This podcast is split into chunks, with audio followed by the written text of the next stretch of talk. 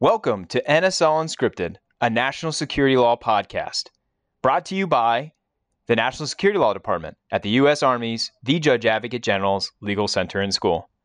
We bring you conversations and hot topics from NSL practitioners today and hope you enjoy this episode.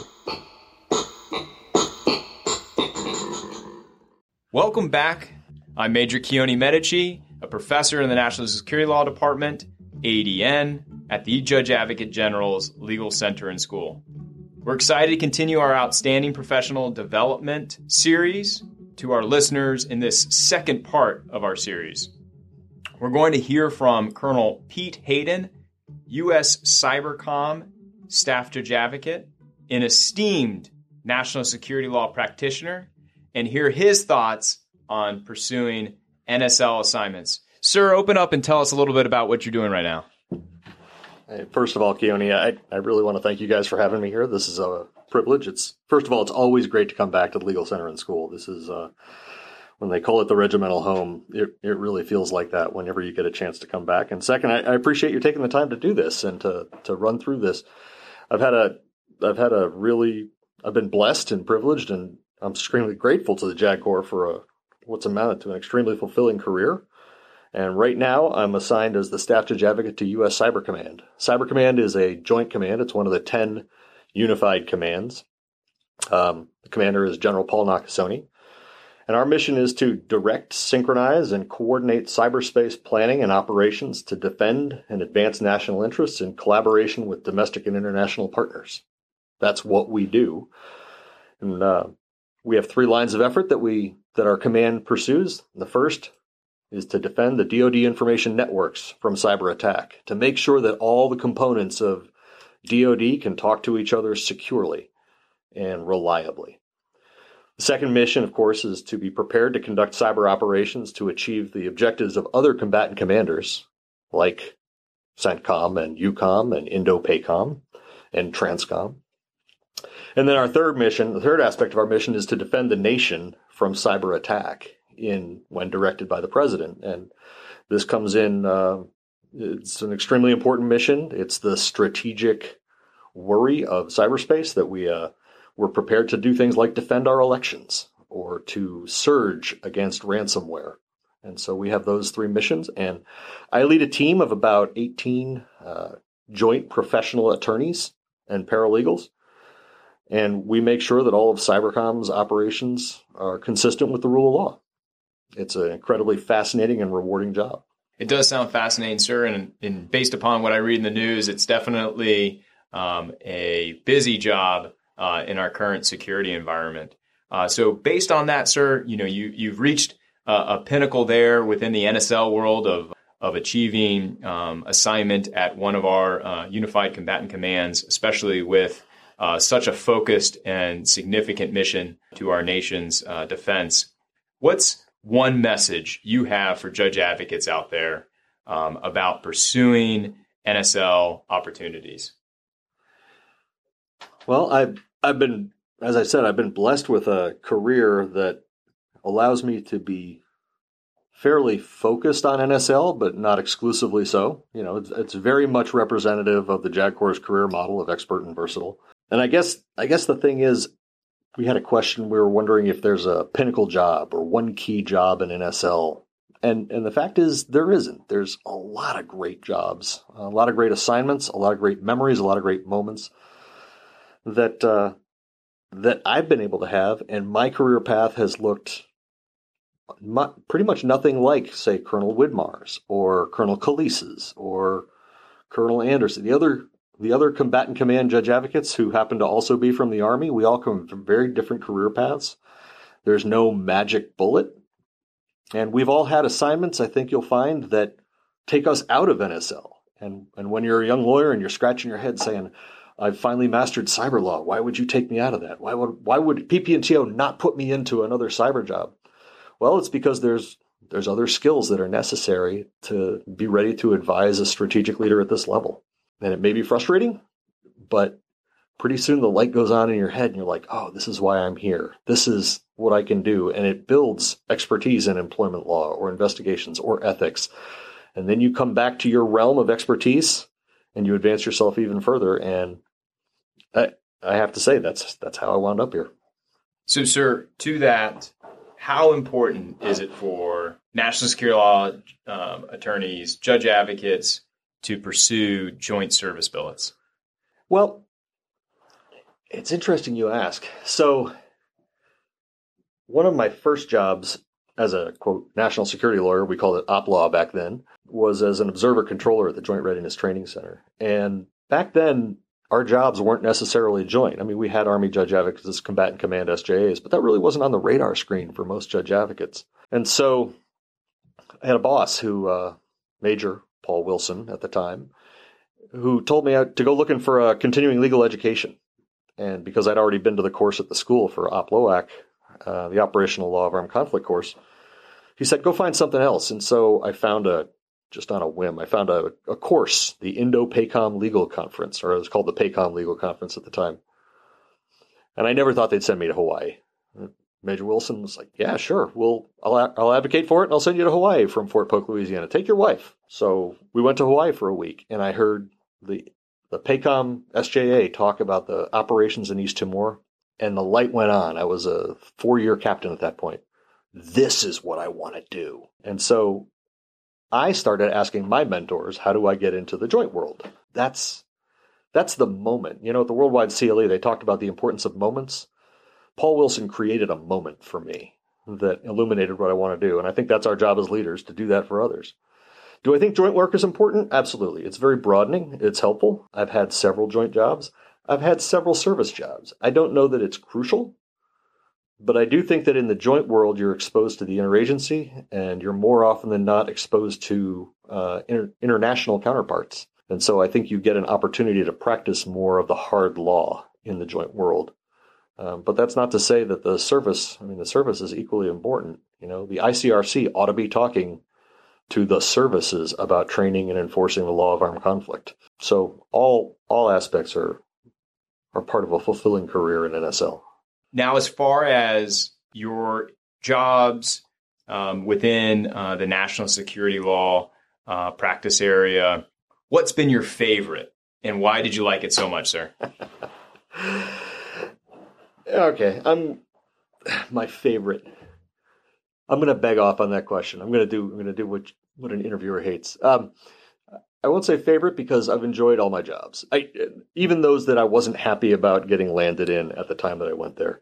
Every client's important, and every job has been rewarding. For you know whether it's a an an observer controller at the Joint Readiness Training Center, a professor at, at Newport, uh, chairman's legal, or or the National Security Council, they've all been fascinating.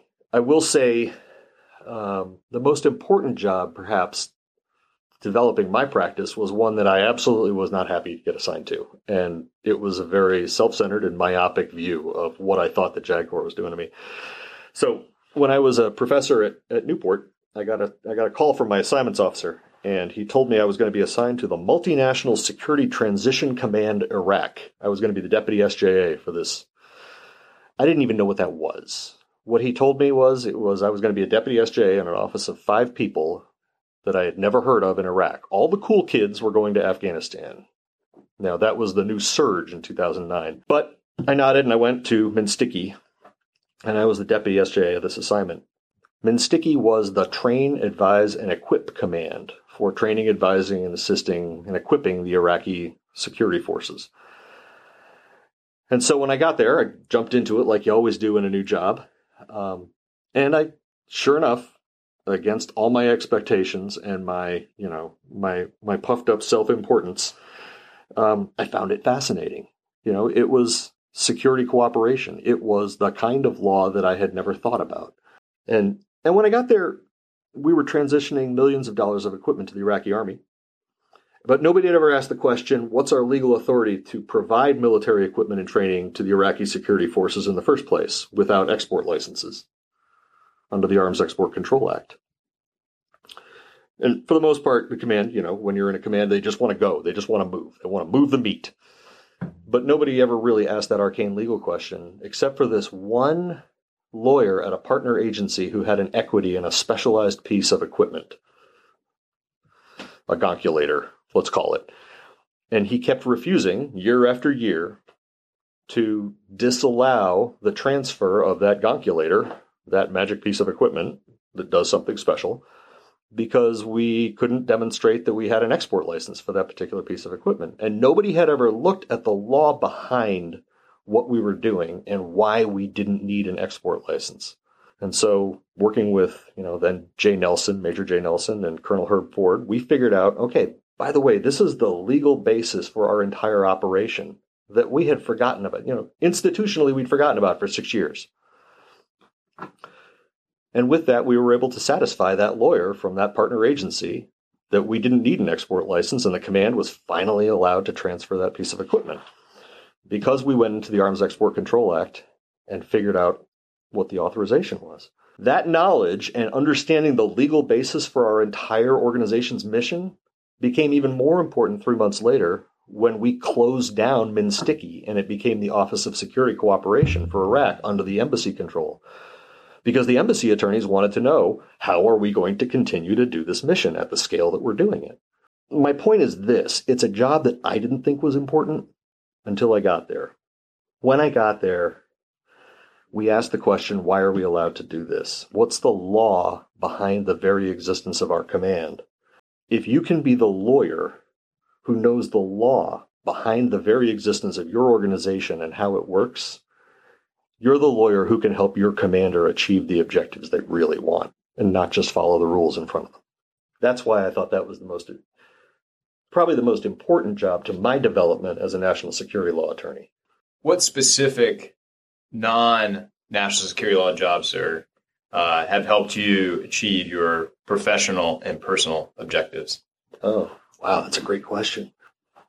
Well, first of all, being being pulled away from the national security world, I was very happy as a national security attorney in several different jobs. When you get pulled away to be a, a leader or manager, once again, not something that you think you want to do in the moment, but when you get pulled away to be a leader and a manager and you appreciate what it takes to build an organization, to staff an organization, to manage personalities. I couldn't do the job I'm doing now unless I knew how to get authorizations and billets filled and, and, and talk to those who own the attorneys that I need to fill my billets. I couldn't do my job if I hadn't at least touched employment law or ethics or contracts. I mean, I just, you can't, you can't be a COCOM SJA, even in cyber, which is very specialized unless you unless you've got these other skill sets. It's funny to, to get back to my point about learning the law. I often reflect on my time in TDS as foundational to always going back to learning the law, not just the EXORD or the frago. Because every TDS attorney, and I'm sure this is also true of the appellate divisions, knows you have to know the law because the facts are usually not on your side. So, based on those experiences, sir, and, and sort of looking um, at those jobs outside of the NSL as formative uh, to your experiences, uh, thinking of that younger judge advocate population who wants to pursue the path of uh, Colonel Hayden, end up at U.S. Cyber Command after um, working um, at, at, joint uh, positions and in ever increasing positions of uh, supervisory responsibility, uh, what advice do you have for them uh, for those conversations with personnel plans and training office, um, with their uh, career coaches, um, pursuing mentors? It's kind of a big question, sir. Yeah. Uh, but um, I figured you, will tackle it pretty well. well, I'll say a couple things. Um, number one, obviously, you need to let your preferences be known right? If I made it very clear from the time that Paul Wilson gave me that opportunity to learn about about uh, about joint work, I made it very clear that I wanted to do it someday. I wanted to be on a COCOM staff. I, I was never so bold as to say I wanted to be a COCOM SJA. Just over time, I aged into that's the only job that was available that I was still competing for. But I always wanted to be on a COCOM staff, and I made that clear. And so I would tell my mentors, I would tell my leaders that, you know, in, in conversations, that's what I wanted to do someday. I think it's important to let your, your mentors know what you're thinking. I, I don't know, it's not fair to ask a mentor to lobby for you, right? That's it's not fair to place that burden on your mentor, but they can counsel you. And of course, they can certainly serve as your references and your advocates if they feel that it's merited. But they can't do that unless your mentors and your leaders know what you're thinking. And so that's really important. And so my mentors would do things, or my my supervisors would put joint jobs down among the three jobs at the bottom of my OER, so that there was some paper record that this is what I wanted to do. Similarly, they would mention cyber after I'd been at Chairman's Legal and been exposed to cyber law. In my later career, I would ask my mentors to do that. So letting your preferences be known is important. Number two is, as I said, as I learned the hard way, chopping the wood in front of you is what one career manager told me. Uh, you know, when I was at JRTC for the second time as an OC, I was a little dismayed about being sent back to do basically the senior version of the same job. But my career manager, I actually called him one point. You know, you have those low moments in your career where you're, thinking, you know, is the JAG done with me? I called him. I said, hey, Colonel O'Brien, am I done? He's like, what? Who are you again? What's your name? No, you're not done. Just chop the wood in front of you and do it well. And he, you know, truer words were never spoken. So it was, you know, it was once again a hard job at Joint Readiness Training Center, being an observer controller, but uh, but you do your job, you serve the client in front of you to the best you can, and the rewards pay off. What tips do you have for navigating the assignment cycle, sir? You've had some glorious assignments. I hear a repeat offender at Fort Polk at the Joint Readiness Training Center about those engagements, um, about flushing out that information with PPTO. Yeah. Um, so obviously, letting your SJ and your deputy know what you what you'd like to do because they're they're always just they're often better advocates for you than you can be uh, than you realize they can be for yourself. Um, being open and open to what ideas the JAG Corps has for you. As I mentioned, sometimes the JAG Corps knows better than I do what else they needed to grow me into the person I would become. You still need to let your preferences be known. That's absolutely true. But um, the other thing is if there's a path or a specific skill, right? It's making sure that everybody knows that, right? That I've been exposed to cyber or that I've been exposed to contract or fiscal law, acquisition. Some of these extra skills that may not be readily apparent, it's important to make sure that your mentors and your supervisors know about it, even because just because you're working for one guy now at the 3rd Infantry Division doesn't mean that that SJA knows that you have a background in cyber law or that you have a background in contract law. That's also important uh, as you navigate this. So to close out, sir, our final question and building out on on those opportunities uh, to really broaden. So you're the young judge advocate who's got the NSL job now. Mm-hmm. What advice based on your experience, do you have for them about excelling in their job, um, or you know, if if they were to so happen uh, get uh, one of those non NSL jobs that you had talked about, sir? Yeah. So it's that your the clients in front of you.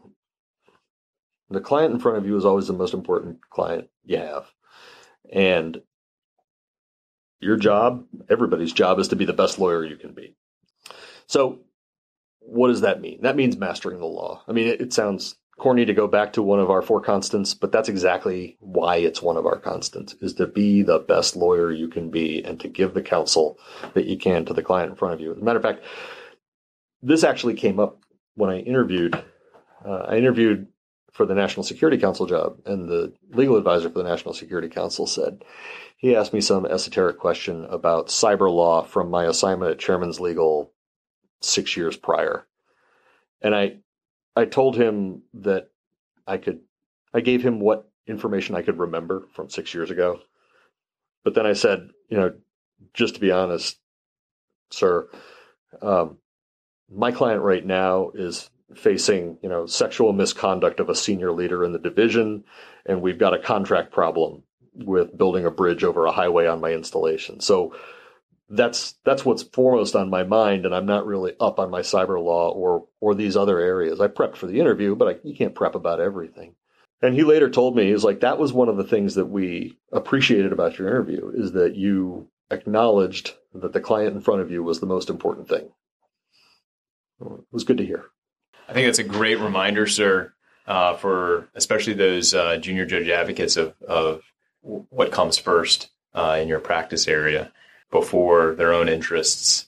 To close out, sir, any any parting words I do have one other one other thing I'll note. Um, several several opportunities that have really informed my career have been they've involved interviews. I've had to interview for several of these jobs, and that happens a lot. And after five to six of these interviews, I've noticed there's always one question I get, and I'm not I'm not suggesting anybody do this if it's not what you do normally, but one of General Pede's former TJAGs things was, hey, read, read books, and I bring that up because I've been asked six times now by people who are interviewing me for jobs, what are you reading? So, you know, I I told General Ayres, right, one time I was reading a book about Ulysses S. Grant, just happened to be. And of course, that struck up a conversation with General Ayres, and he remembered me and he moved me into an important job, or what I viewed as a very important and fulfilling job because of it. You know, General Nakasone asked me what I was reading when I interviewed for the Cybercom job. I told him I was, you know, reading a biography of the Dean of Howard Law School, and he's like, okay, how does that apply? And I talked about building cadres of talented attorneys. Don't miss my point. I'm not I'm not saying look at what I've been reading, aren't I cool? What I'm saying is that senior leaders for whom I've worked who were influential in my assignment history were interested in number one, that I was reading, two, what I was reading, and three, how I was engaging with the reading, tying lessons together with other readings, news, facts. It's it almost seems like a shorthand way for senior leaders to see if you're an intellectually curious and engaging person. It's a way to test you. And so, if you're a reader, what I tell you is read and be prepared to talk about the amazing things that you're reading. It's a good way of showing, it's a good way of broadening your mind, and it's a good way for others to know that you're broadening your mind and learning about the world around you. So, those are some outstanding parting comments. I really appreciate them. I appreciate your time, sir. Uh, I've been following along, and uh, and this has really uh, spoken to um, a lot of things that I consider uh, for my own career path, and I'm sure will be useful, especially for those younger judge advocates coming out of the basic course, uh, looking around and seeing um, really what are um, some of the most meaningful and purposeful uh, jobs around. So we thank you for your time, sir, um, and uh, look forward to uh, you know engaging with you in the future. Well, thanks for having me down, and uh, let me know if you're going to be applying for a job at Cybercom anytime soon. This episode of NSL Unscripted was brought to you by the National Security Law Department at the U.S. Army's The Judge Advocate General's Legal Center and School. The views presented are those of the speakers and do not necessarily represent the views of the Department of Defense or its components, the Department of the Army, or the Judge Advocate General's Legal Center and School. Our department also produces the Operational Law Handbook, accessible online. We hope you have enjoyed this episode and look forward to future episodes for NSL practitioners. Thank you.